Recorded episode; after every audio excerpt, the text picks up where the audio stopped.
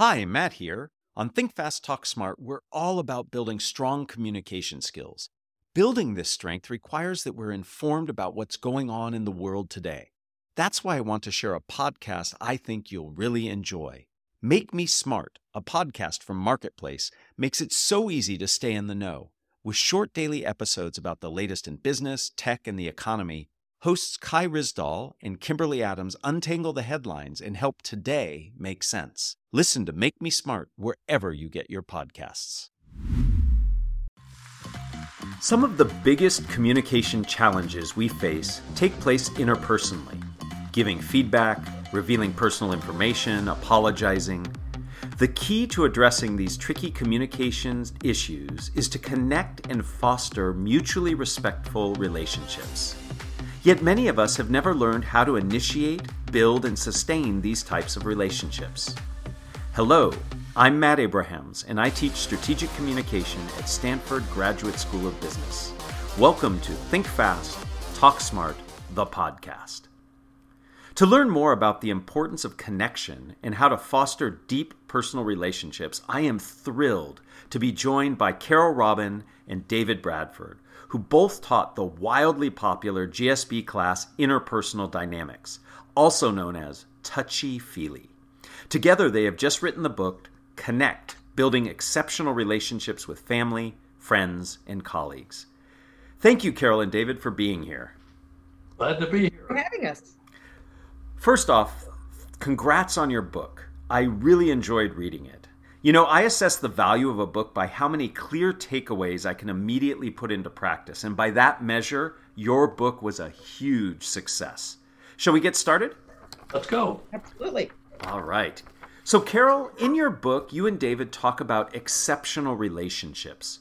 What does this mean, and what advice do you have to help people develop exceptional relationships in business? An exceptional relationship is one in which both parties can feel uh, be vulnerable with each other and more fully known by each other. They can be honest with each other and trust that their disclosures won't be used against them. Mm-hmm. They can deal with conflict productively. Uh, they're, they both are committed uh, and remain committed to their um, to their to each other's growth and development. And it's the presence of the combination of those things that makes a relationship exceptional. What what are a key yep. a few key takeaways you think that can help us build these relationships? So the first key is to recognize that if you're going to have a relationship like we're talking about, you have to build the capacity to pick up two s- signals from two different antenna. One antenna is what's going on for me mm-hmm. internally. The other antenna is what's going on for someone else. Um, and the more those signals are, the more you're attuned to those signals, and the more they inform the choices you make in your interaction with someone, the more likely you are to move towards exceptional. Um, I'm gonna I'm gonna really quickly say there's there are three other keys. One is take the risk of allowing yourself to be known mm-hmm. because the other person will be more likely to do the same thing. Be prepared to update your beliefs and assumptions about what makes you effective, particularly as a leader.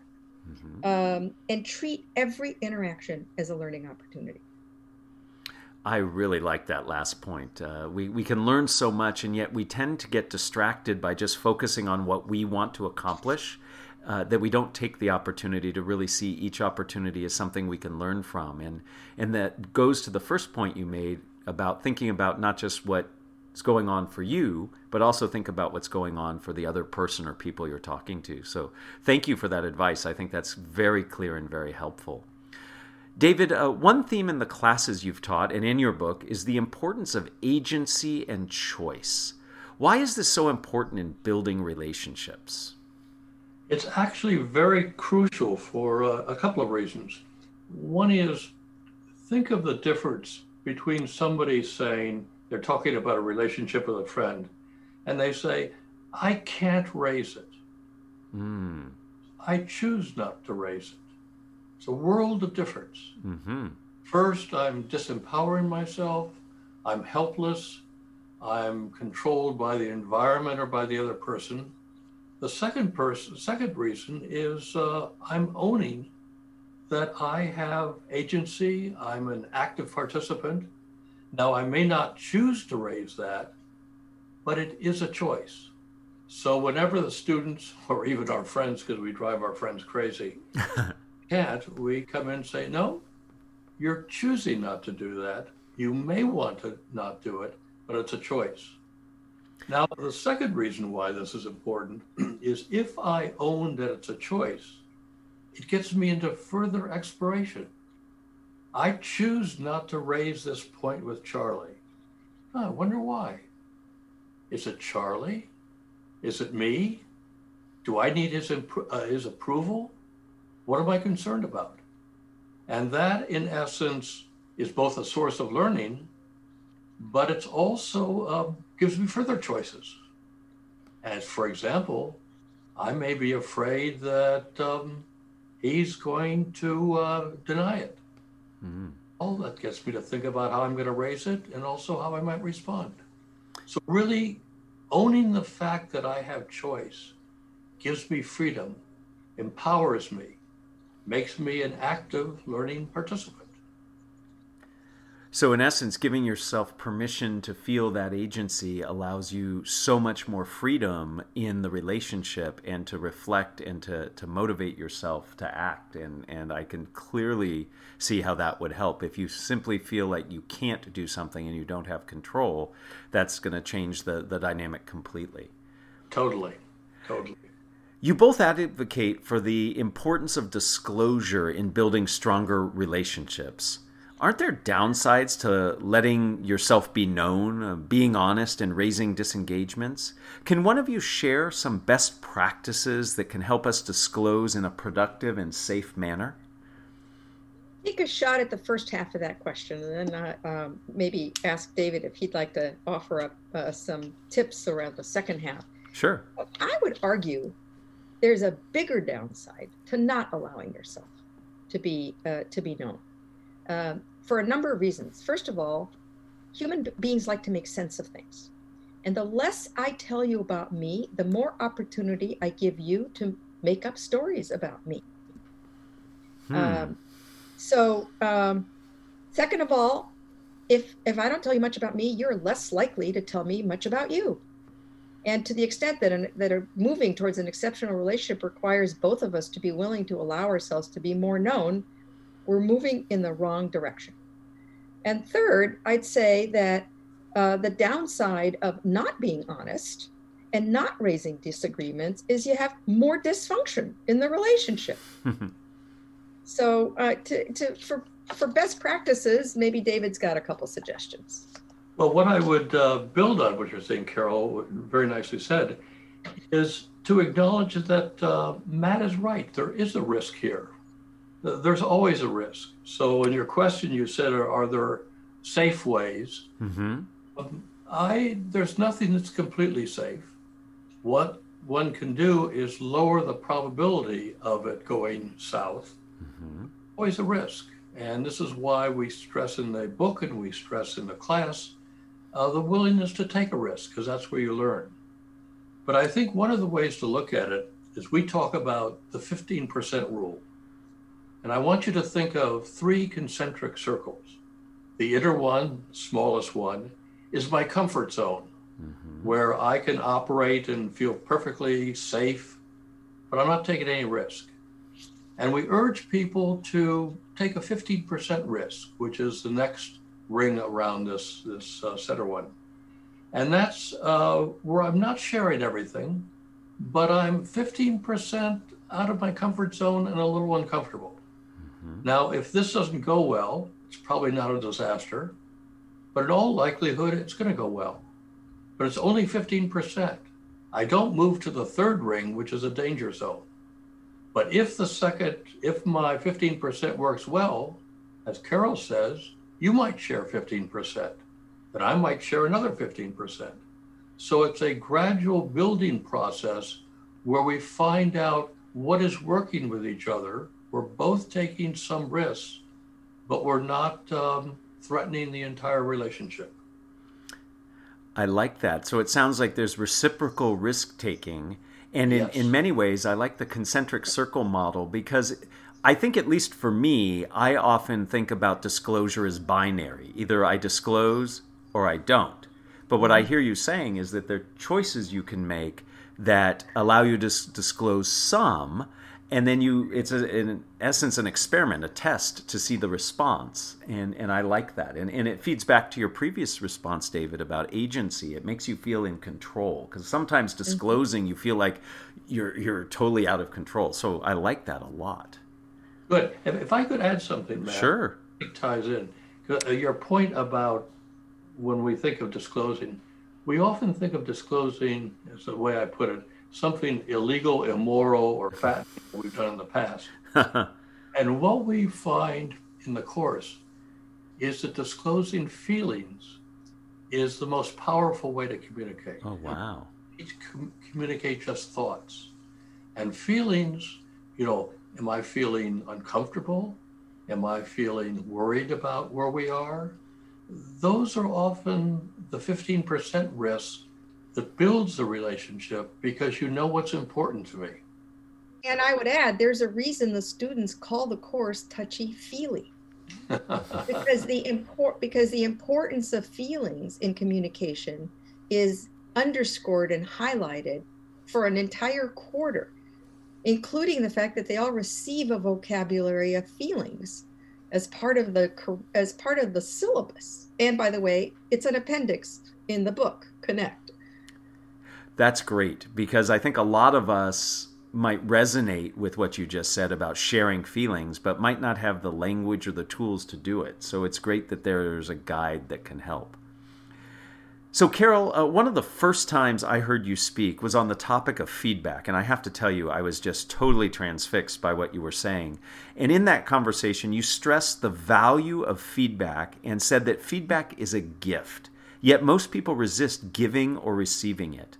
Why is that? And what can people do to get better about their feedback? Well, this is going to tie in a moment to, to feelings, the feelings we were talking about. But let me start by why.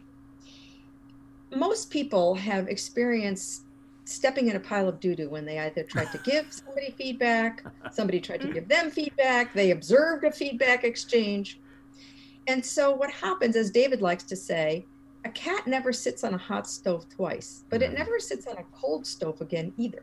Hmm. So what happens is we don't get better at giving feedback uh, by not giving feedback. we don't develop more more skill.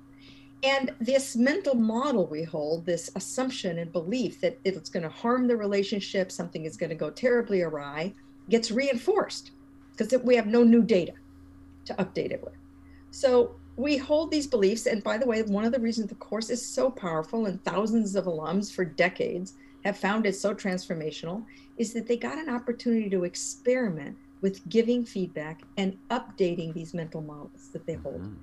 and have discovered that it actually builds relationship it doesn't ruin relationship now one way you can you're more likely to move into experimentation is with a little more skill Mhm. so, a big part of the book uh, is dedicated to some of the skills that you need in order to be more effective uh, at giving feedback. Uh, there's a central model to the course and the book called the NET. Um, and that's a, a very specific way of giving somebody feedback that's both behaviorally specific and includes the reaction of the other person's uh, behaviors, your reactions to their behaviors. So, for example, my husband comes home. This is now many years ago. This story's in the book. Many years ago, he comes home from a long day in the valley. He's been working very hard. He collapses in the chair in the front room and grabs the newspaper. I hear him. I come running out of the back room. And I start talking. Oh my God, you're, you're home. Thank God. Blah, blah, blah, blah, blah, blah, blah, blah. And he does not make, he does not raise his eyes from his newspaper. And the only thing he responds with is, hmm, now that's the behavior no eye contact and a grunt. My reaction is uh, I feel dismissed and I don't feel heard and I feel hurt. But the, here's the problem in an exchange between two people, there are three realities. There's the behavior, which is there's reality number one, what's going on for Andy. Reality number two, the behavior he's engaging in, the only reality that's known to both of us. And there's reality number three, which is what's happening for me. And we talk about a metaphorical net between uh, what's going on for him, his reality, number one, and the other two. So I don't know what's going on for him. But what I do when I don't understand the concept of the net is I say, You're not listening to me. Mm-hmm. Well, that assumes that I'm in his head, and I know. And I don't. You're not listening to me is over the net. And it gets worse. I feel that you don't care. First of all, is not a feeling. And second of all, is an attribution. It's imputing a motive. I don't know whether he cares or not unless he says, I don't care. So until I learn to say, when you make no eye contact and the only thing I get is a grunt, I don't feel heard hmm. and that and I feel hurt and dismissed. And I'm telling you this because it makes me less inclined to want to be there for you. That's the complete package of a piece of feedback that's entirely on my side of the net. And it's likely to make him less defensive than saying, I feel that you're not sensitive, or I feel that you know you don't care. Because by the way, that's incredibly unfair. He's the most sensitive man in, on the planet. if I could uh, add a little bit to that, which is a great description, is we also say around the GSB, and this is part of uh, the notion, is that feedback is a gift, and it takes two to know one.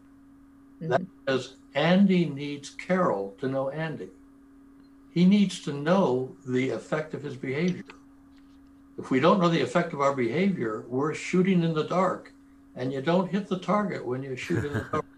so that's why feedback is a gift when it's given with the intention to help each other, to help the other, and to help the relationship. And if we go back to your question about receiving feedback, by the way, if you want others to be better givers, then it behooves you to become a better receiver. Sure. We say we say it's a gift and by the way sometimes it's wrapped in a really ugly wrapping. Really hard to tell there's even a gift in there.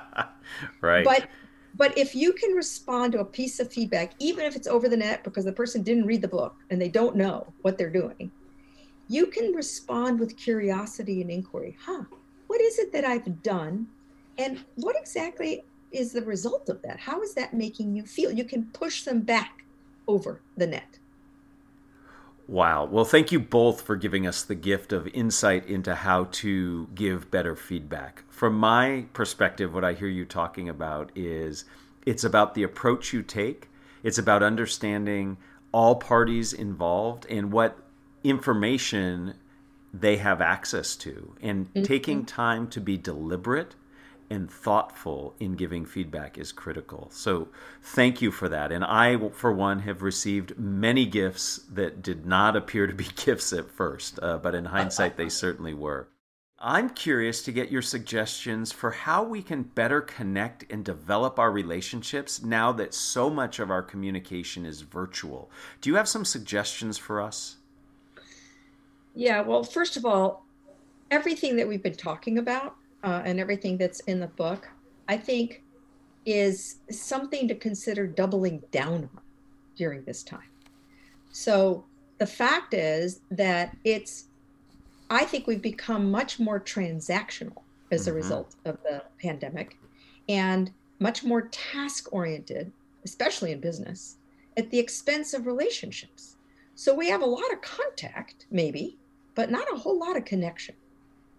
And if we want more connection, then we've got to make a little bit of time to ask each other, how, how are you really doing? What's really going on? I have a CEO uh, that's in my program, uh, in my Leaders in Tech program right now, who starts every meeting by having every one of his team, every member of his team, start with a two minute, if you really knew me.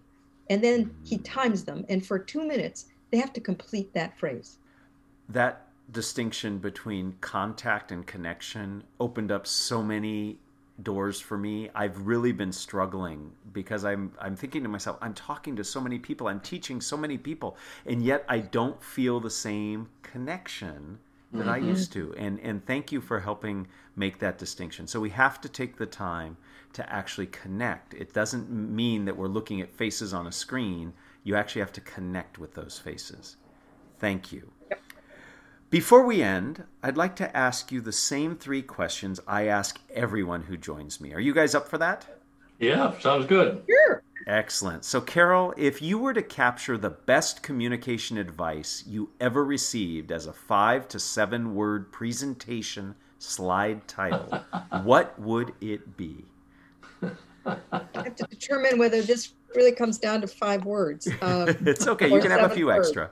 Uh, interpersonal success depends on who you're talking to and for what purpose.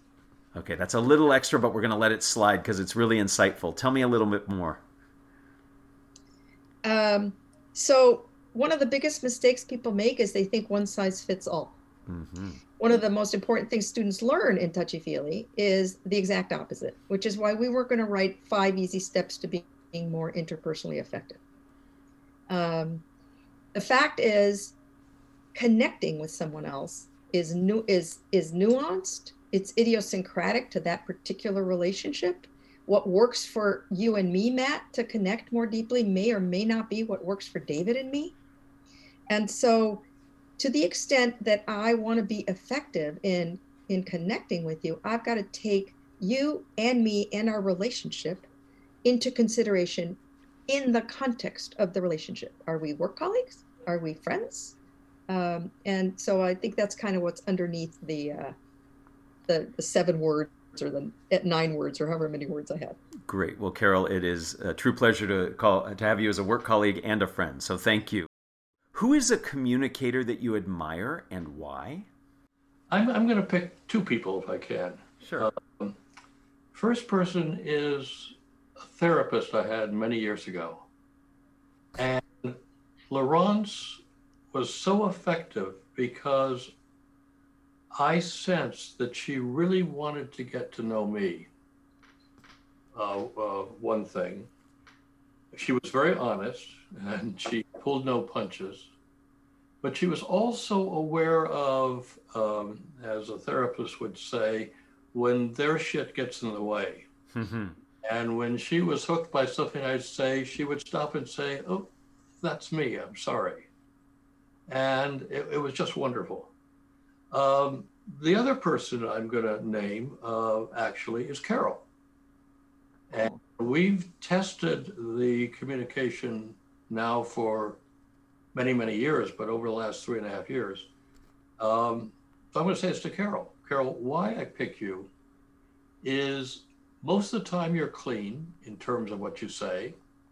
And second, when you're not, I can raise it and I rarely experience you getting defensive or explaining yourself, but you really do live with the notion that um, uh, feedback is a gift and you're doing something, and we clean it up right away. And I find after we have cleaned it up, I feel closer to you. It has built the relationship. Um, so I, I, mean that. And I uh, have really valued you as a co author and as uh, as a very close friend. Oh, thank you, David. I'm really touched. Uh, and back and right back at you. Um, in every in every in every regard. So who do I admire? I you know the first person that sprang to mind for me that's you know obviously famous is Barack Obama. Mm-hmm. And the reason, I mean, obviously he's a great orator and he's very you know he's very succinct and articulate and just a pleasure to listen to. But the reason he came to mind for me was two. And I've had the immense privilege and pleasure of meeting him in person. Mm-hmm. Is wow. that what you see is what you get. Um, and I mean, of course, he's he's got he's a public persona, and but I feel incredibly drawn to him. And the reason I feel drawn to him is he's not afraid to show his emotions. He's not afraid to talk about how he's feeling. He's he has conviction and strength, but also a, a vulnerability and a willingness to be wrong that is inspiring. Uh, I totally agree. I, I have had the great fortune not to meet him, but I met one of his speechwriters who echoes everything that you just said. So thank mm-hmm. you both for sharing that. Mm-hmm. So, David, what are the first three ingredients that go into a successful communication recipe from your perspective? Well, I'm um, Carol stole my thunder, but that's Oh, I'm sorry. no, it, no, it's wonderful because I'm going to build on it 'cause it's really very important.